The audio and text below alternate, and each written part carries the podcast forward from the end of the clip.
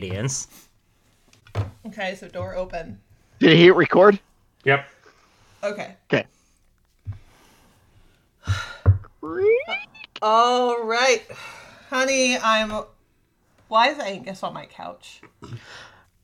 Oh, oh, hey, hey, hey Natalia. Uh, how's The master doesn't have a throne here. Well, yeah, he could sit on the toilet, but I'd hate to see what he'd do to that after what you did last week. Ah, Natalia, welcome home. I wanted to tell you something. It was a very interesting proposition. It usually is with you. I make tons of money now. I am a district manager for security for Tajay. Well, whoop-de-doo for you. I am making the tens of thousands of dollars, nearly in the six figures. Um, I don't live with you for good reason. I would like to claim domicile here. No, I already have Bobert living in my study, tight enough with the two bedroom plus a den apartment I have. Listen, I have the perfect idea. We shall build two bunk beds. We shall sleep with your child. No, I demand so. no. Do you not know what it is like living with that doctor here? Hey, sure whoa, I'm hey, sure whoa, whoa, whoa, whoa, whoa. What it's like living with me? Do you want to know what it's like living with you? Listen, I have It is glorious to live with the master. I have protected you. I have saved you from lots of heartache, lots of deadly forces, and I have also helped you build a stronger relationship with your Dr. Cage. I hate Dr. Cage. That's see, they had to start. First you were enemies, now you're just at the bottom level hatred level. See, you're building the steps here. Oh boy. I am. You know what? I'm going to my fridge. I'm getting some wine. Didn't think I would have to deal with this tonight. But apparently I do. But I would also like to let you know that I possibly may not be living here much longer as long as you two find out a place for him to live. I mean, when Jay Venger gets back, we can possibly have him live with him. Okay. Well, you know what? Me and my child are probably seeking other living arrangements. By the way, Doctor, why is it that you put this movie in? Oh, catch me if you can. I figure with all the movies we've been covering, I figure we could use a refreshing pace and, and have a fun, lighthearted movie to watch. I mean, that's my copy, but you can have it. I'm no no love lost with this movie. So you can just go ahead and take it home, do your podcasty thing. Just wanted to let you know, Natalia, your child's crying. Not really. Well, your your in character child. One second. I gotta go check on PJ.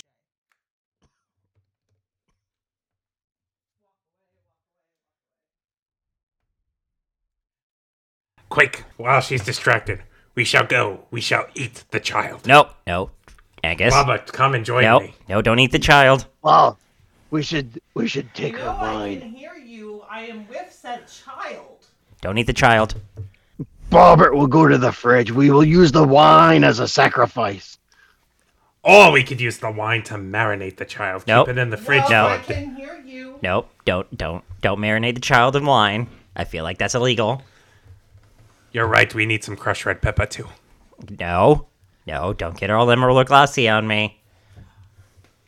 Dr. Jeremiah, I feel like this is the point of the night where I kick y'all out. Nonsense, Natalia. I have a perfect idea. Why don't you join us for an episode?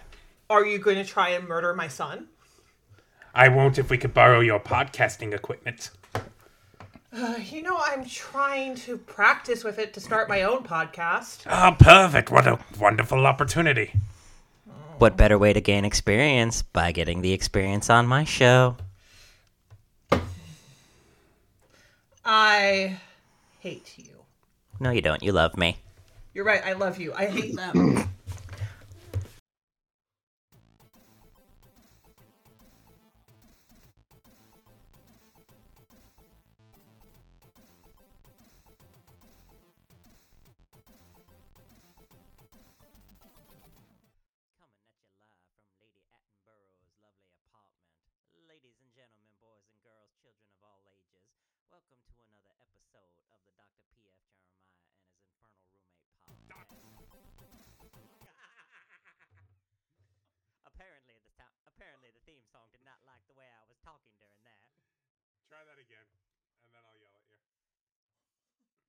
Coming at you live from Lady Attenborough's lovely apartment. Ladies and gentlemen, boys and girls, children of all ages, welcome to another episode of the Dr. P.F. Jeremiah and his infernal roommate podcast. Dr. Jeremiah, why do you sound like that? Do you have a frog in your throat? I was about to ask, are you trying to sound like if Matthew McConaughey was hosting a hip hop radio?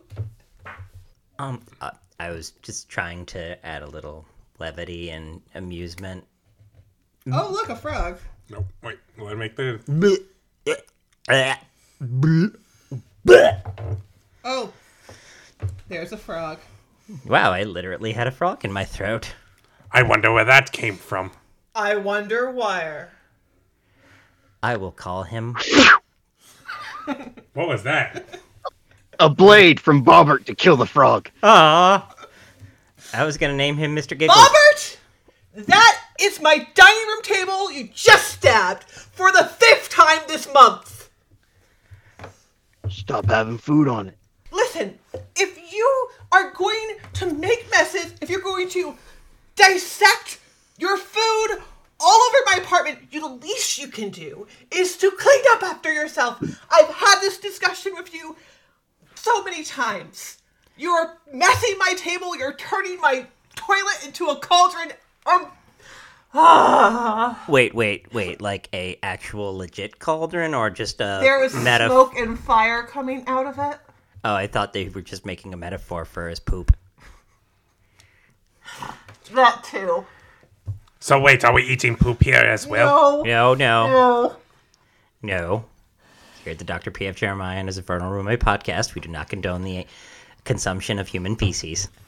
Anyway, this has been mm. quite awkward and very uncomfortable, so to cut through this tension like a thick knife through butter, I'm your host, Dr. P.F. Jeremiah. W- while welcoming back one wonderful guest and kind of a unfortunate side person that kind of scares me, I have to my side the wonderful Natalia Attenborough. Hello, I am Natalia Attenborough, the intern, and I'm all right with having that title. And I am somehow once again on this show with my nemesis. And of course, Bobert is your nemesis, I understand. But let me introduce my faithful servant, the almighty powerful warlord of the Infernal Realm. One of the most darkest, one of the most evil generals in my command. I would like to introduce to you the demon whose name is unpronounceable. So we decided to call him Bobert. My name is Bobert. I am the General of the Army of the Death I am here to serve my master stuck in this puny realm, dealing with all your mortals. I am also the manager of the toy department of the Target. Who is also secretly the manager of asset protection for Tajay. He is helping me implant the spiders in all of the toys that the little children might steal. And if anyone, anyone dares try to steal my toys, they will be eaten by the spiders. Not much of a secret if you're saying it on a podcast. Shut up, Natalia! People We think can get rid of her too, Master. No, no, no, no, no, no.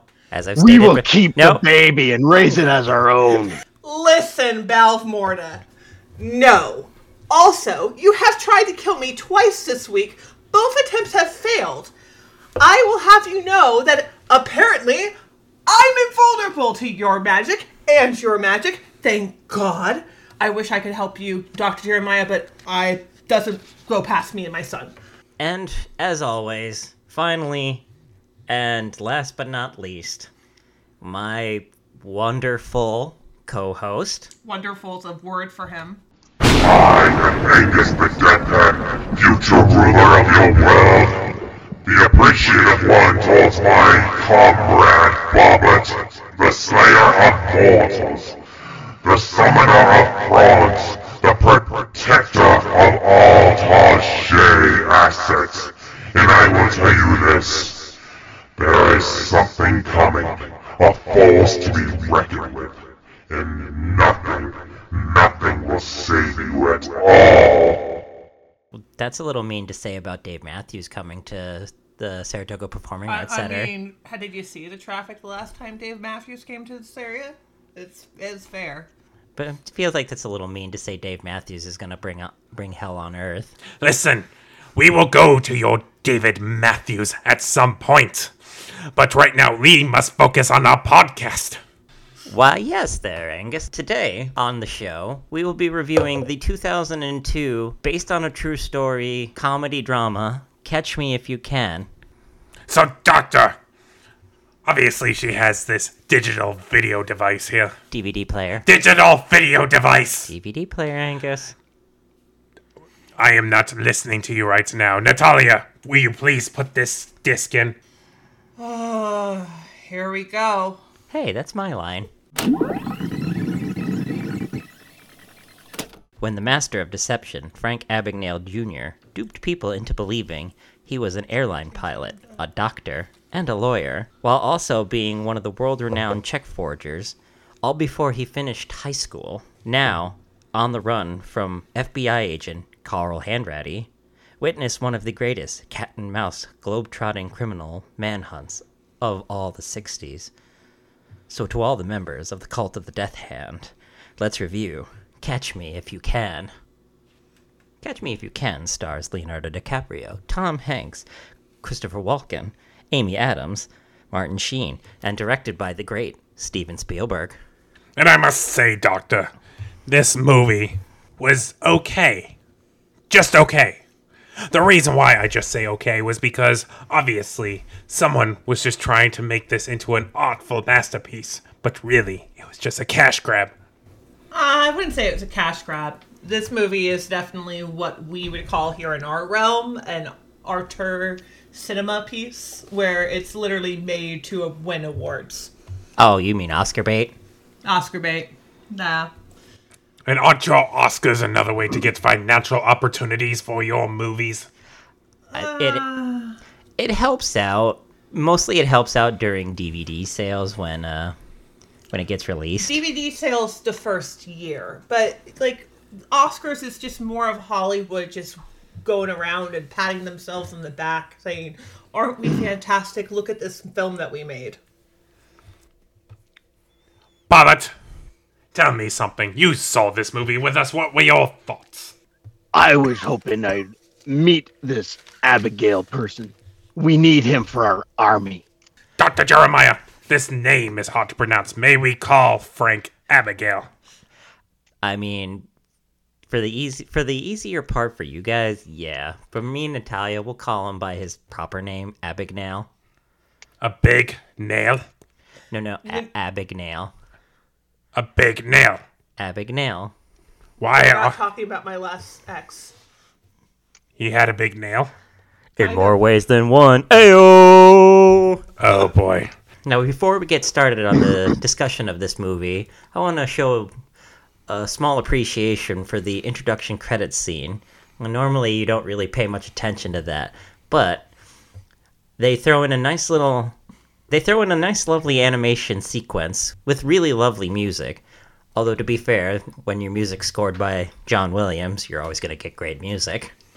I mean, yeah, John Williams is probably one of the composers where you're always going to get something really great from. But like, yeah, no, I I loved the opening credit scene mainly because like it kind of reminds you of cinema of older times.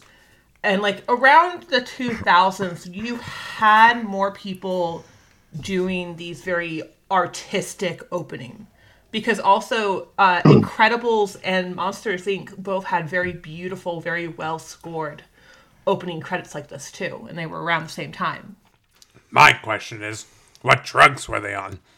I've learned that artistic talent comes from when people are doing your marijuana. Is not true, Angus. Well, to be fair, if this is more of a movie based on the 60s, so if they're really wanting to method, probably acid.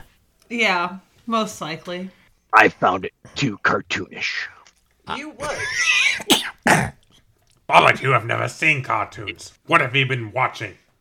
I don't know. The the kid watches stuff. Yes. It's he- on all the time. Listen, my son is four. When I was four, I was killing boar. Well, we don't need to kill boar here, here, Bobert. We don't. It's this is New York. There are no boars here.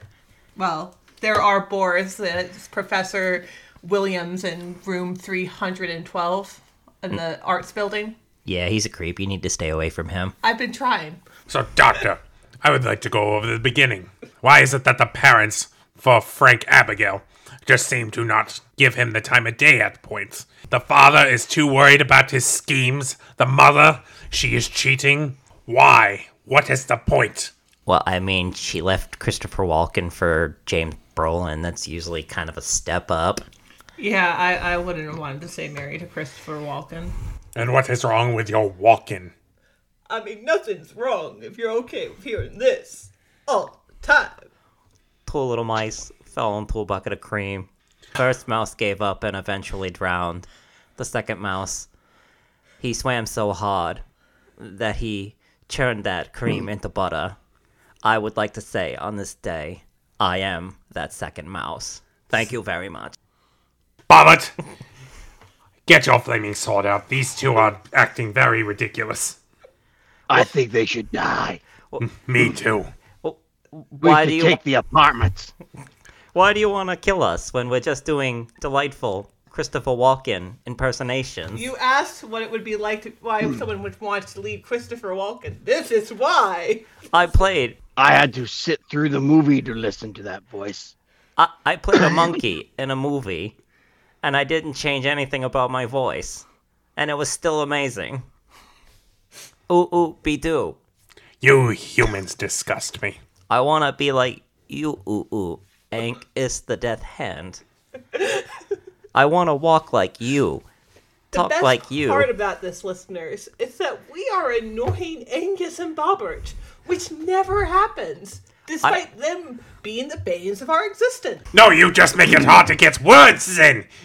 I, Christopher Walken, wanna be your first celebrity endorsed. Dr. Jeremiah, I will tell you this, you two, Miss Attenborough.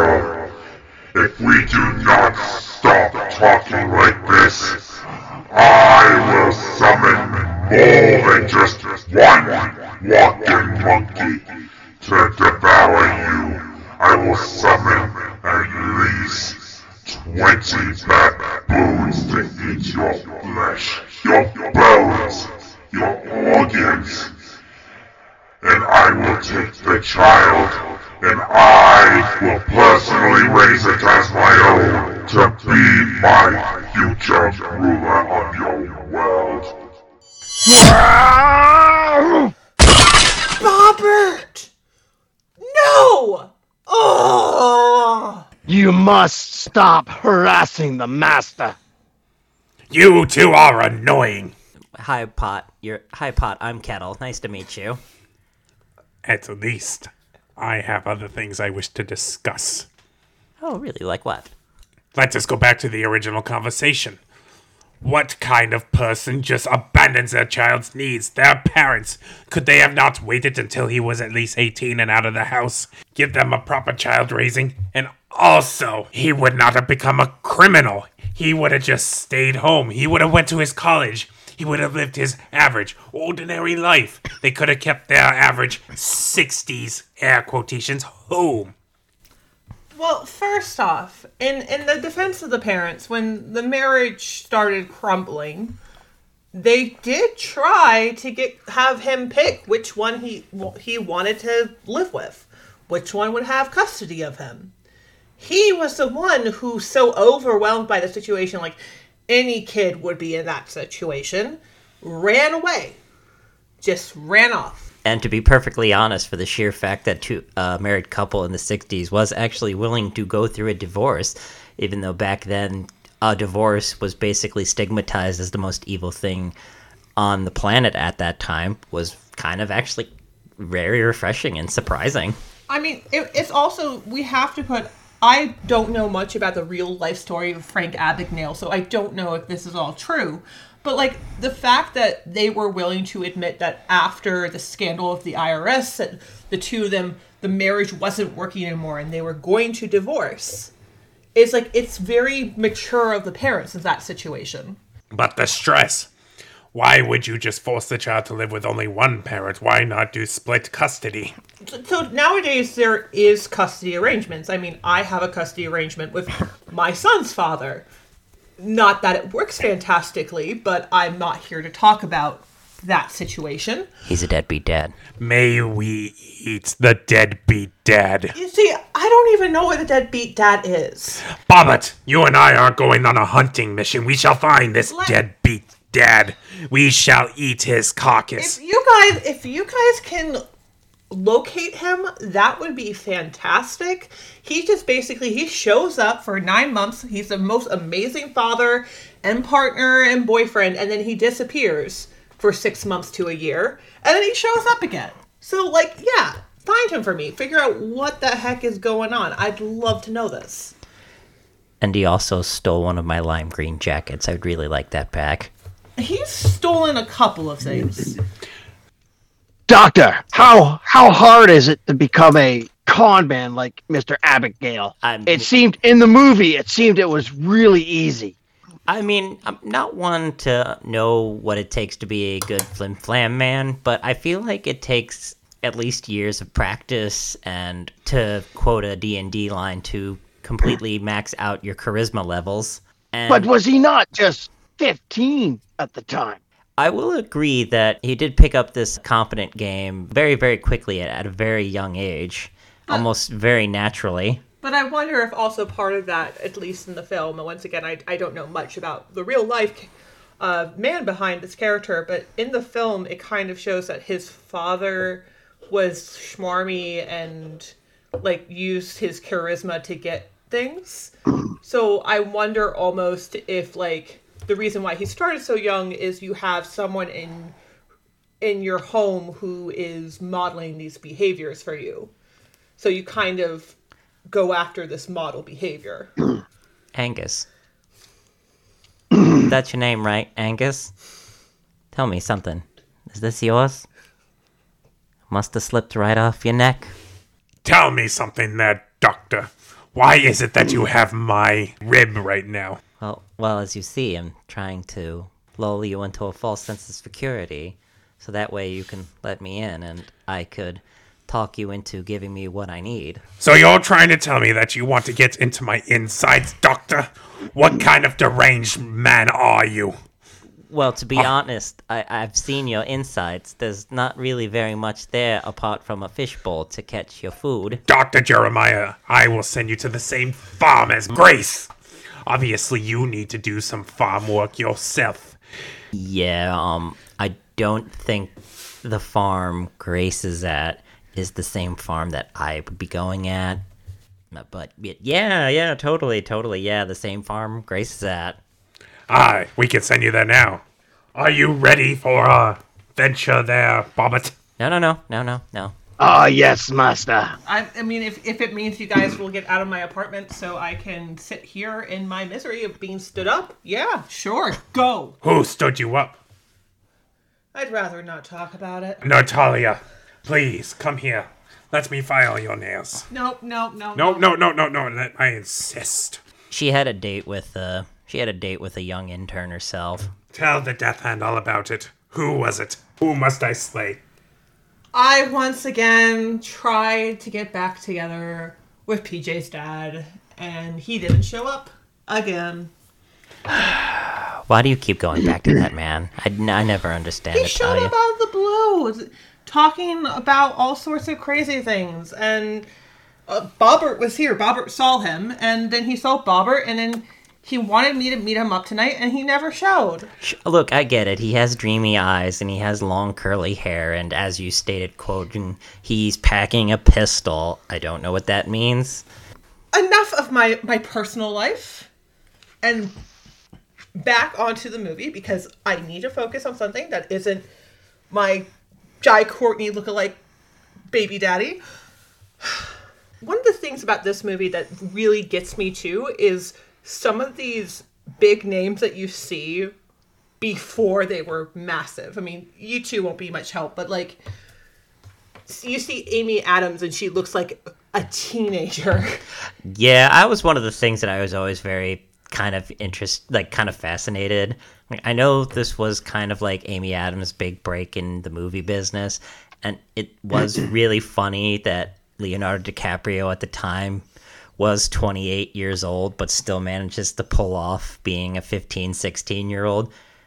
I don't know how old Amy Adams was at the time of this movie, but I'm going to assume she was playing someone probably in her beginning 20s, but looked like a 15 year old girl as well.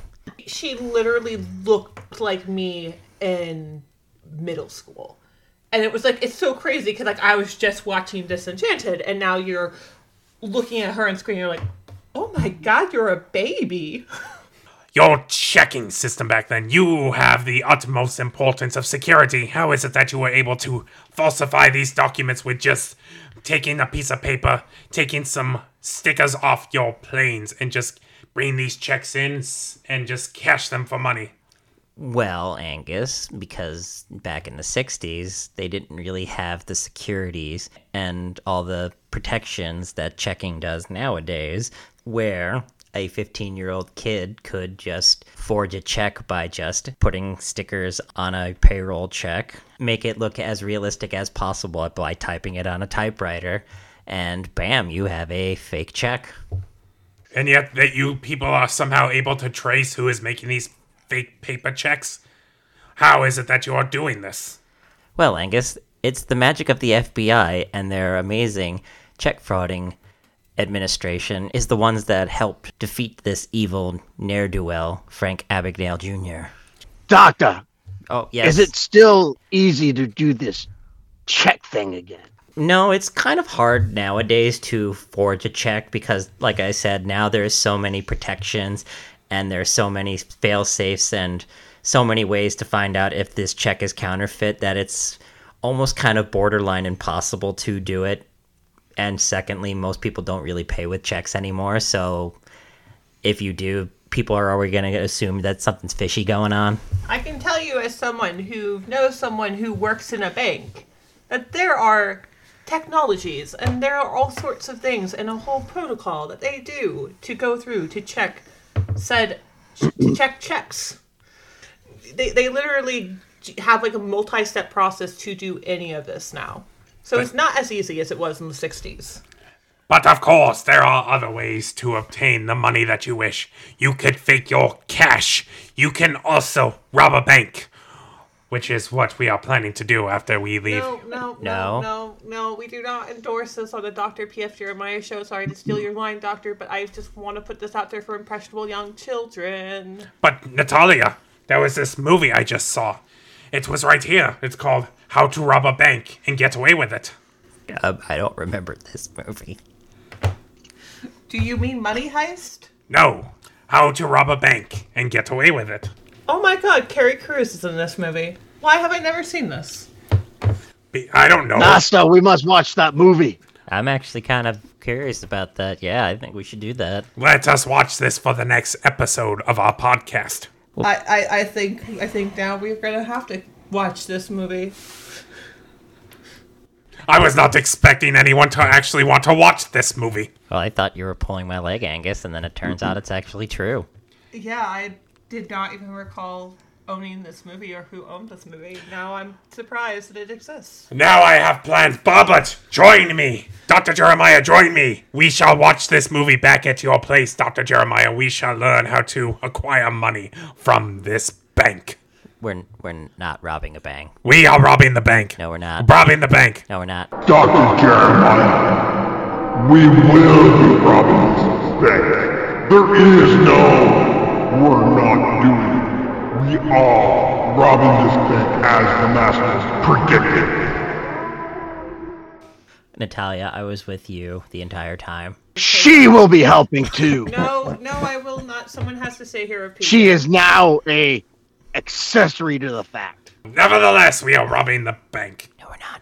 One of the things that I wanted to bring up from this movie was really the whole con artist, uh, debonair, deceptor of Frank Jr. pretending to be all these world renowned top tier, very eligible ladies' man careers of being a pilot, being a doctor, and being a lawyer.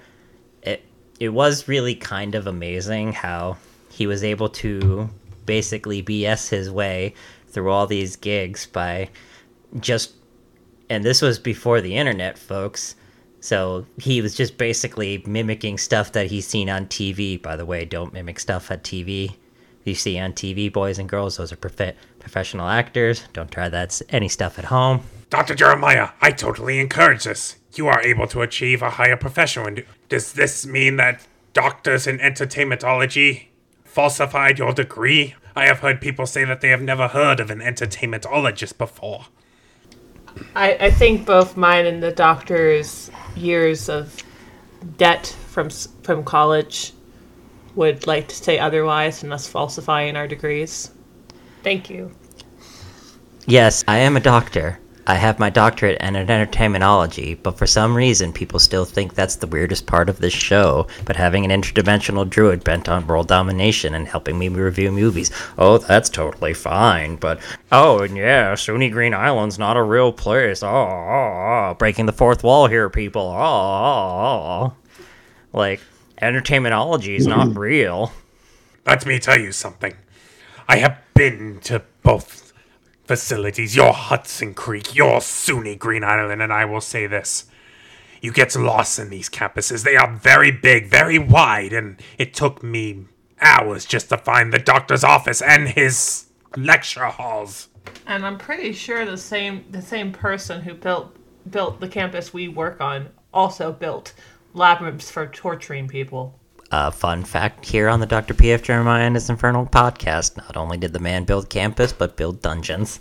Dr. Jeremiah, my thoughts are if you are able to just take these documents and say that you have a career in this, is he the only one that's ever done it? Has there been others? And how come it is so easy even back then? Is it be is it this traceability? Is it your lack of internet? It's not easy, but it's not impossible. We've had we had a recent one here within the past 10 years where a young woman from Russia pretended that she was this German heiress and com- she had like these fake references and she was able to get into like a lot of different debt and trouble. It's become a movie actually. I'll show it to you sometime, Angus. But it's not necessarily easy. These people are very intelligent and there's a lot of records that you have to fake. And there's like you also have to really be convincing. Like you can't some of these things you can't just create. It seems like you could just type up a paper and oh look here it here it is. But there's like records and stuff it was a little bit easier back then, but and it still is possible to do it now, but it's not easy per se. It's really not about the knowledge, but it's how well you sell the knowledge.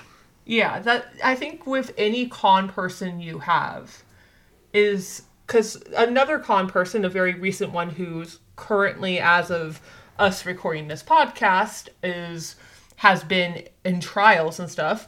Basically, she was very intelligent. She did have a company, but she basically lied about what her technology could do. And she convinced millions of people that she was this revolutionary genius. Oh, is this the lady that uh, sold the magic pill? It, it was like a device for like drawing blood that would get like all sorts of readings with one prick. I think I know who you're talking about. Yeah. Yeah. The they did a biopic about her and Amanda Seyfried played her, right? Yeah. Okay, yep. No, you're talking but about. but that's like the whole thing, Angus, is like it's more it's not necessarily easy to do all this stuff, but like it's this whole you have to be charismatic, you have to sell this. Humans, we do have a certain level of a BS detector. We can tell with certain people when they're lying. And it's also like you you got to be convincing. You can't go and say, "Oh, I'm a doctor," and then just do a bunch of things you saw on Grey's Anatomy. That's not going to convince anyone. You know, you have to be convincing. To, to be fair, I mean, Frank basically watched a TV show and he was able to pull it off. Yeah, but to me that was that was very weird. I would also like to argue I have seen the Doctor's DVD collection of your MASH, and there was an interesting character named of Hawkeye. Oh, He- mash. I've seen the interviews. He was able to pass off as a doctor. After he left the show, he knew all of the tricks, and he didn't go to school. He only acted as a Well, doctor. So here's the thing too with with actors, it's like there is a certain level of reality, but I'm more saying with how I am and how me as a person, I couldn't I've watched so many seasons of Grey's Anatomy and I've watched a bit of ER, but I couldn't possibly go in to an operating room and pass off being a doctor. I know? I think we, you could. Bobert, join me. We shall watch this Grey's Anatomy. We will learn how to open up an individual, cut their insides, and then we will not fix them though. We will devour their organs, and we shall acquire a Cregan, place it on the inside, steal it back up, and see if the body awakens. This is my cue to go to the But master, I already know how to do that, master. I do not need a TV show to show me. Does that mean are you two each other's persons? Dr. Jeremiah, I will tell you this. We do not own each other. We developed a bond. And in ways, yes, you could say I claim ownership over him. He is one of my generals. But he is also someone I show respect to, because respect is earned. And, Doctor, I will tell you this Natalia has not earned my respect. She has earned nothing but this little piece of paper here that I wrote best friend on. It is false. It is not a real degree. Here you go. Gee, thanks. I even drew a little stick person of you lighting on fire. Don't don't feel, Accept the gift with pride. I'll put it right up next to this picture that PJ PJ drew of him and Bobert uh, making a catapult. don't don't feel bad. He made a comic book of me a couple weeks ago where a dog's peeing on me. I I've just accepted this that like you know Angus is gonna treat me like garbage after seeing how he treats you like garbage and how he treats his, his poor Jay Venture guy like garbage. Well, he's in Siberia now, so he, Oh my gosh, look, I'm gonna give that that kid a cup of cocoa and a warm blanket when he gets back. You are too rough on him. and he better bring me penguins. You're too rough on him too. What is wrong with you? Ever since he moved in, hmm. you've become slightly entitled. I'm just I just want penguins. He, he's going to all these fancy places. I just want fancy animals. I'm judging you. Bobert, we shall arrange a penguin roast. Don't eat penguins. Ah, yes, master. I believe I can find some penguins nearby. I'm pretty sure eating penguins is illegal. So, can we get back to talking about the movie? I think this is a good time to start wrapping up. I feel like we need to bring in Tom Hanks's character of Carl Hanratty. Um, the no nonsense, straight laced, stereotypical 60s FBI agent who, throughout the entirety of this movie, was the only one really dedicated to catching Frank. When Frank leaves his poor, lovely, beautiful wife at the Miami airport and makes a break for it to France, Carl finally catches him, and he, as he's flying him back from France to America, he's kind of pestering and needling him and needling him about this one thing. Frank was always curious about how Frank was able to pull off passing the bar exam. And he was just curious on how did he how did you do it, Frank? How did you do it, Frank? How did you cheat cheat on the bar exam in Louisiana? How'd you do it? I must say, that is the one admirable thing. He was able to just study for two weeks, and suddenly he was, in a way, qualified to be one of your defense attorneys. But so here's my thing though, like with with Frank, with with Frank Jr. is he is indeed very intelligent, is he's definitely very much in analyzing and he like he and he analyzes everything around him. The way that he was able to pull off being a pan like faking himself as a Pan Am pilot was literally he was like pestering the guy at Pan Am of everything about how Pan Am works. And But like I mean, it also helps that you know being a. It's easy to pretend to be a 15 year old kid writing a news paper for your school when you are a 15 year old kid. Like that's perfect camouflage for you know being being deceptive about like your con. but like at the same time it's like the fact that like he he faked all of this by being knowledgeable and being like being analytical and just like watching everything around him and surveying everything around him and like he, there's no doubt that he was not a smart kid He was doing his research, studying his enemy. He was like, yes, Albert, exactly. Like, and, and that's the one of the things that I can bring over to you guys coming from a realm where there seems to be often be some war of some kind.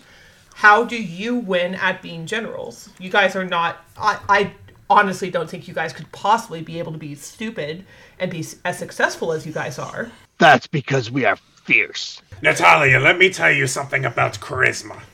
It's not about being the most effective leader, it's about sending the message. You want to send the message that you are trying to free a realm from invading forces. but you're able to send that message by being charismatic and by being having a powerful presence which obviously you are you are terrifying Let me ask you this question Is it all about being terrifying? It is about looking the person in the eye, observing what they're feeling. You feel their aura, you feel the emotion they give. You look them straight in the eye and you become empathetic. Empathetic to their cause, empathetic to what they need. And then you manipulate it to what you need and therefore you are able to gain their trust, their sympathy, their loyalty to your cause, and they will come to fight for you. That is how you build the leadership. It is not always fear. It's just the doctor is just an easy pushover, and I'm able to manipulate him easily. but with that all being said angus that's also trait traits that was how frank was able to succeed at being a con man Um, I'm, I'm not a pushover. Quiet, doctor! I'm sorry. How you stop harassing the doctor, Doctor Grow a spine. You'll be okay in the morning. Um, you are, in a way, one could say that you and Frank are very similar, where you guys are both you're both very intelligent, and you obviously have this skill. And if you you have this skill for charisma, and you use this for your advantage to get what you want. In your case, you're using it to win a war or fight this war with your sister and whatever. I don't always pay attention. It's beyond me. But he's using it to make money so he can live a nice, comfortable lifestyle, which is not far off from the lifestyle he had when he felt like his family was happy and I think part of that too, like all goes back to why does Frank become a con man despite being so intelligent? Is there's something he wants, and he thinks based on the behavior modeled to him by his father that this is how he gets what he needs. And I would actually like to talk about going back into Tom Hanks' character. Is I would really like to talk about how we all view that relationship because from even the very beginning of where on Christmas Day he literally calls Carl and gives away his location, doesn't even lie. To it's be- a to- loneliness. But to be fair, it is one of those where you don't want to believe he's telling the truth because you think it's a dece- he's being deceiving and trying to trick him.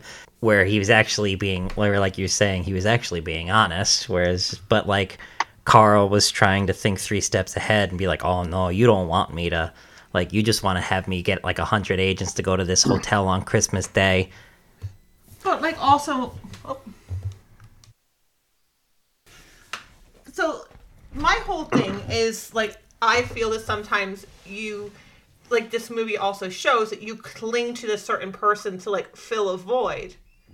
And like I think certain people here at this table may be clinging onto a certain Deathhand to fill a void and this is a safe space.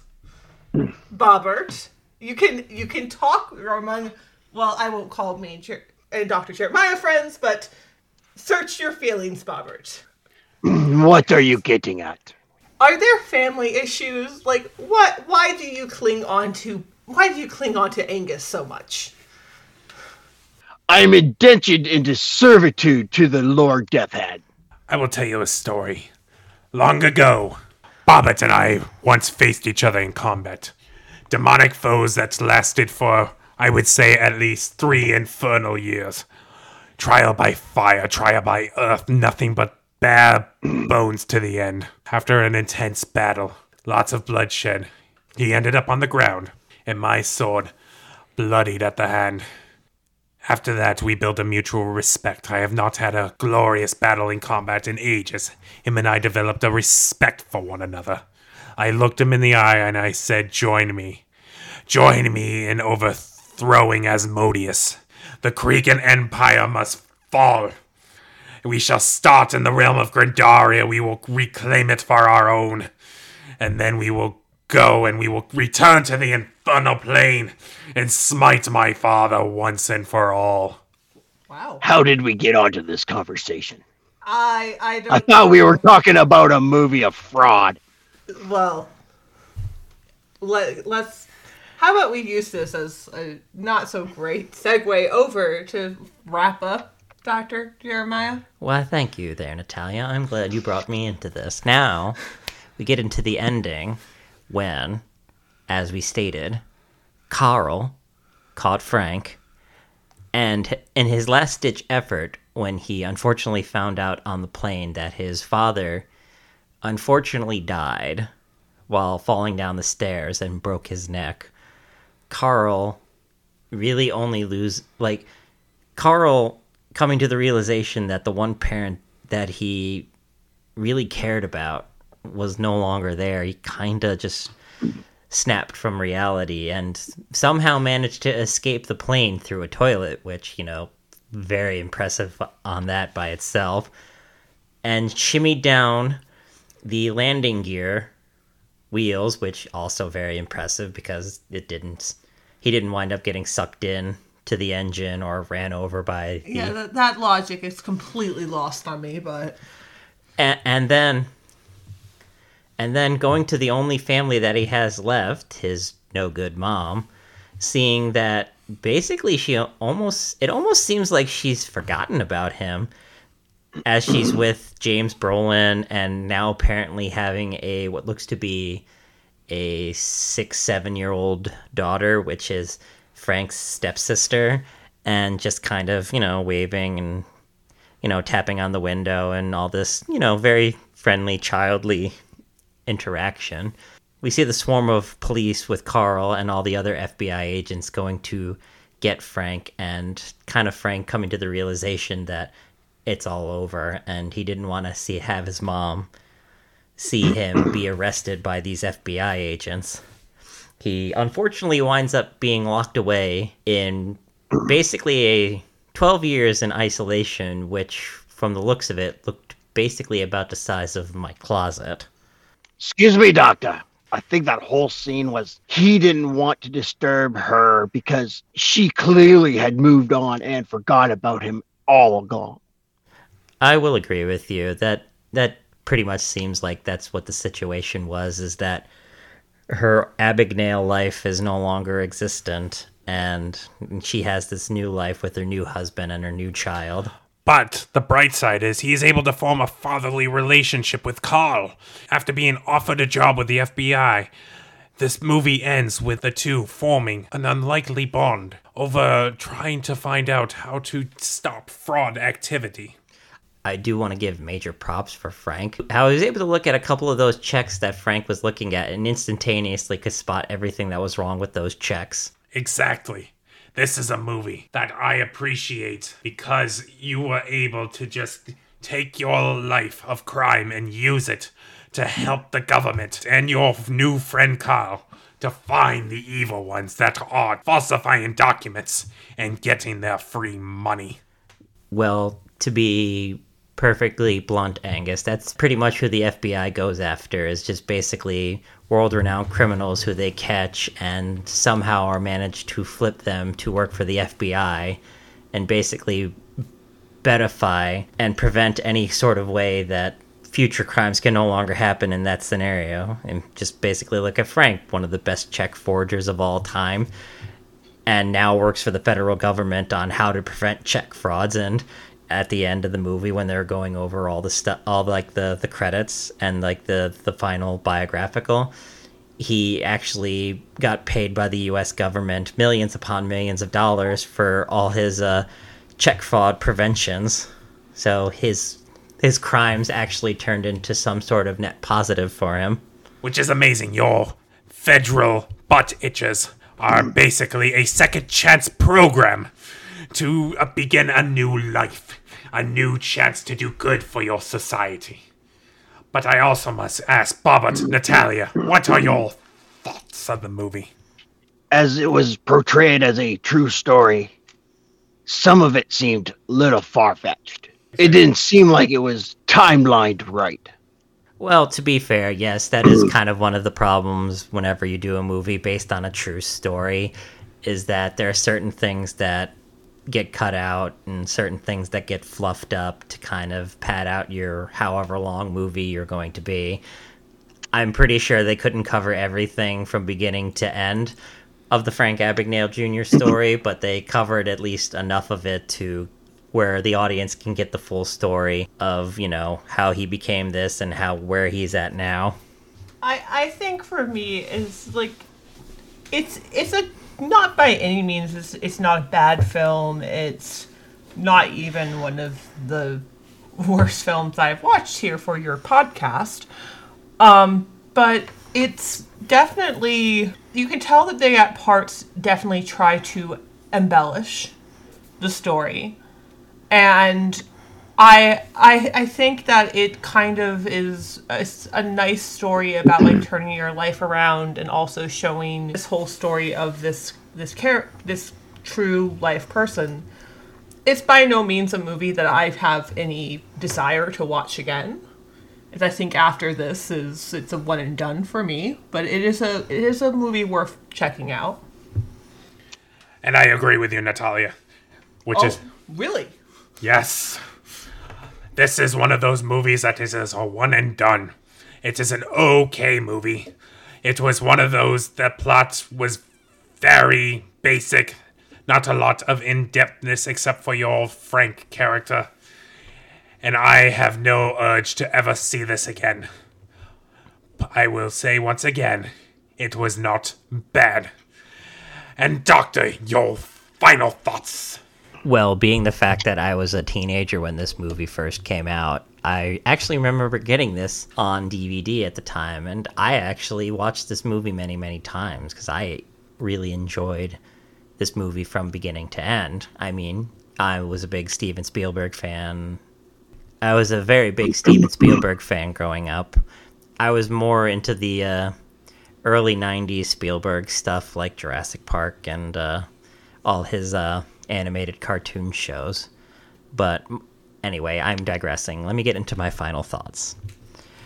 This was a very interesting movie to watch. Steven Spielberg has always been known for his fun and entertaining blockbusters, but also was very great at making great dramatic films. And Catch Me was really good at blending both of those scenarios and forging them into one really solid movie. Um, the main th- the main selling point of this movie was obviously Frank Jr.'s story of how this young boy was able to fool and rob many people at such a young age, and was portrayed as really honestly the sad, sympathetic character. I know normally a lot of the times with movies like this, it kind of can be viewed as uh, Hollywood is glorifying a criminal, but it's really more along the lines of just kind of looking at a a sad, scared young boy who was just very confused about losing his parents and we can all kind of understand that scenario of like going through divorces. And also, it really goes into showing how well the writing of this movie was handled and done. I also really enjoyed the style of this movie. This was a very cool, this was very sleek. This was definitely a movie that was a tribute to the late 60s kind of movie and how it was just this glossy, lavish lifestyle. Um, top tier acting from everybody in it, but when your movie consists of having Leo, Tom, Martin Sheen, and Christopher Walken, you basically can get a. You basically. Those actors can basically sleepwalk a great performance. Um, an amazing score, but like we said in the beginning, when your score is done by John Williams, what do you expect? Overall, Catch Me If You Can is a fun popcorn movie everyone can enjoy. I do suggest seeing this. And now that we are done this, Bonnet, I have a suggestion. It has been a very long time that we have all gathered in a party and go on a dungeon quest. Why don't we go and acquire ourselves a fortune? A vast fortune that we can shout to the heavens and then spread our wealth to those who are earning of our money. Ah, master. Anywhere you go, master, I will be with you. Come, doctor, let us go. Let us go and acquire us a vast fortune where I can use this money to replace all of Mr. Evmonovich's damages to his building and also buy off his need to kick us out. Are we gonna get uh, Jimmy a new uh, new Commander Barkers? We can work on that.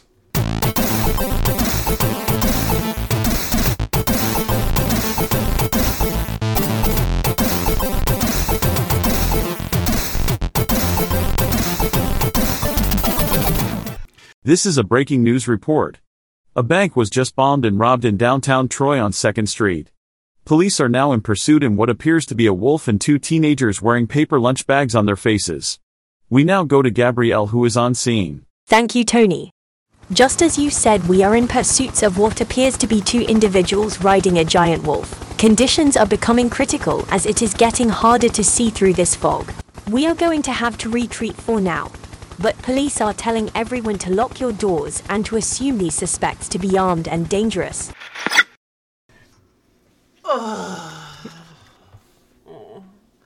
I'm going to bed.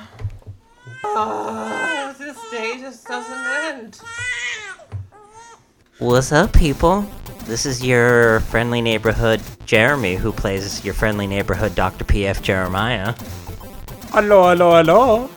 I'm David. And I play Angus the Deathhand. Hi, I'm Nancy, and I'm married to David, and most of the time have Jeremy around, and I play Natalia. And we would like to introduce our special guest, Goose. Hey everybody, I'm Goose. I play Bobert, the loyal servant to the Lord Deathhand. We'd like to thank him for coming on our show, and we would also like to let Goose give a special message. Not only am I do I play the lovable Bobert, I am also one of the co-creators of COJ role playing, and at the present moment are starting our second season. Of uh, yay! Uh, you can reach us anywhere on social media. Uh, we also have uh, all our first season on YouTube under COJ role playing, and we also have all our seasons or our first season on pretty much all the major podcast sites. So when you have time, go to a show. Do everything you can to watch, like, subscribe, follow. All that, all that fun social media stuff that we uh, that we podcasters feed off of. And while you're at that as well, make sure if you're not following along on our Facebook page, give us a like and give us a follow on our Facebook. And as always, you have yourselves a merry day.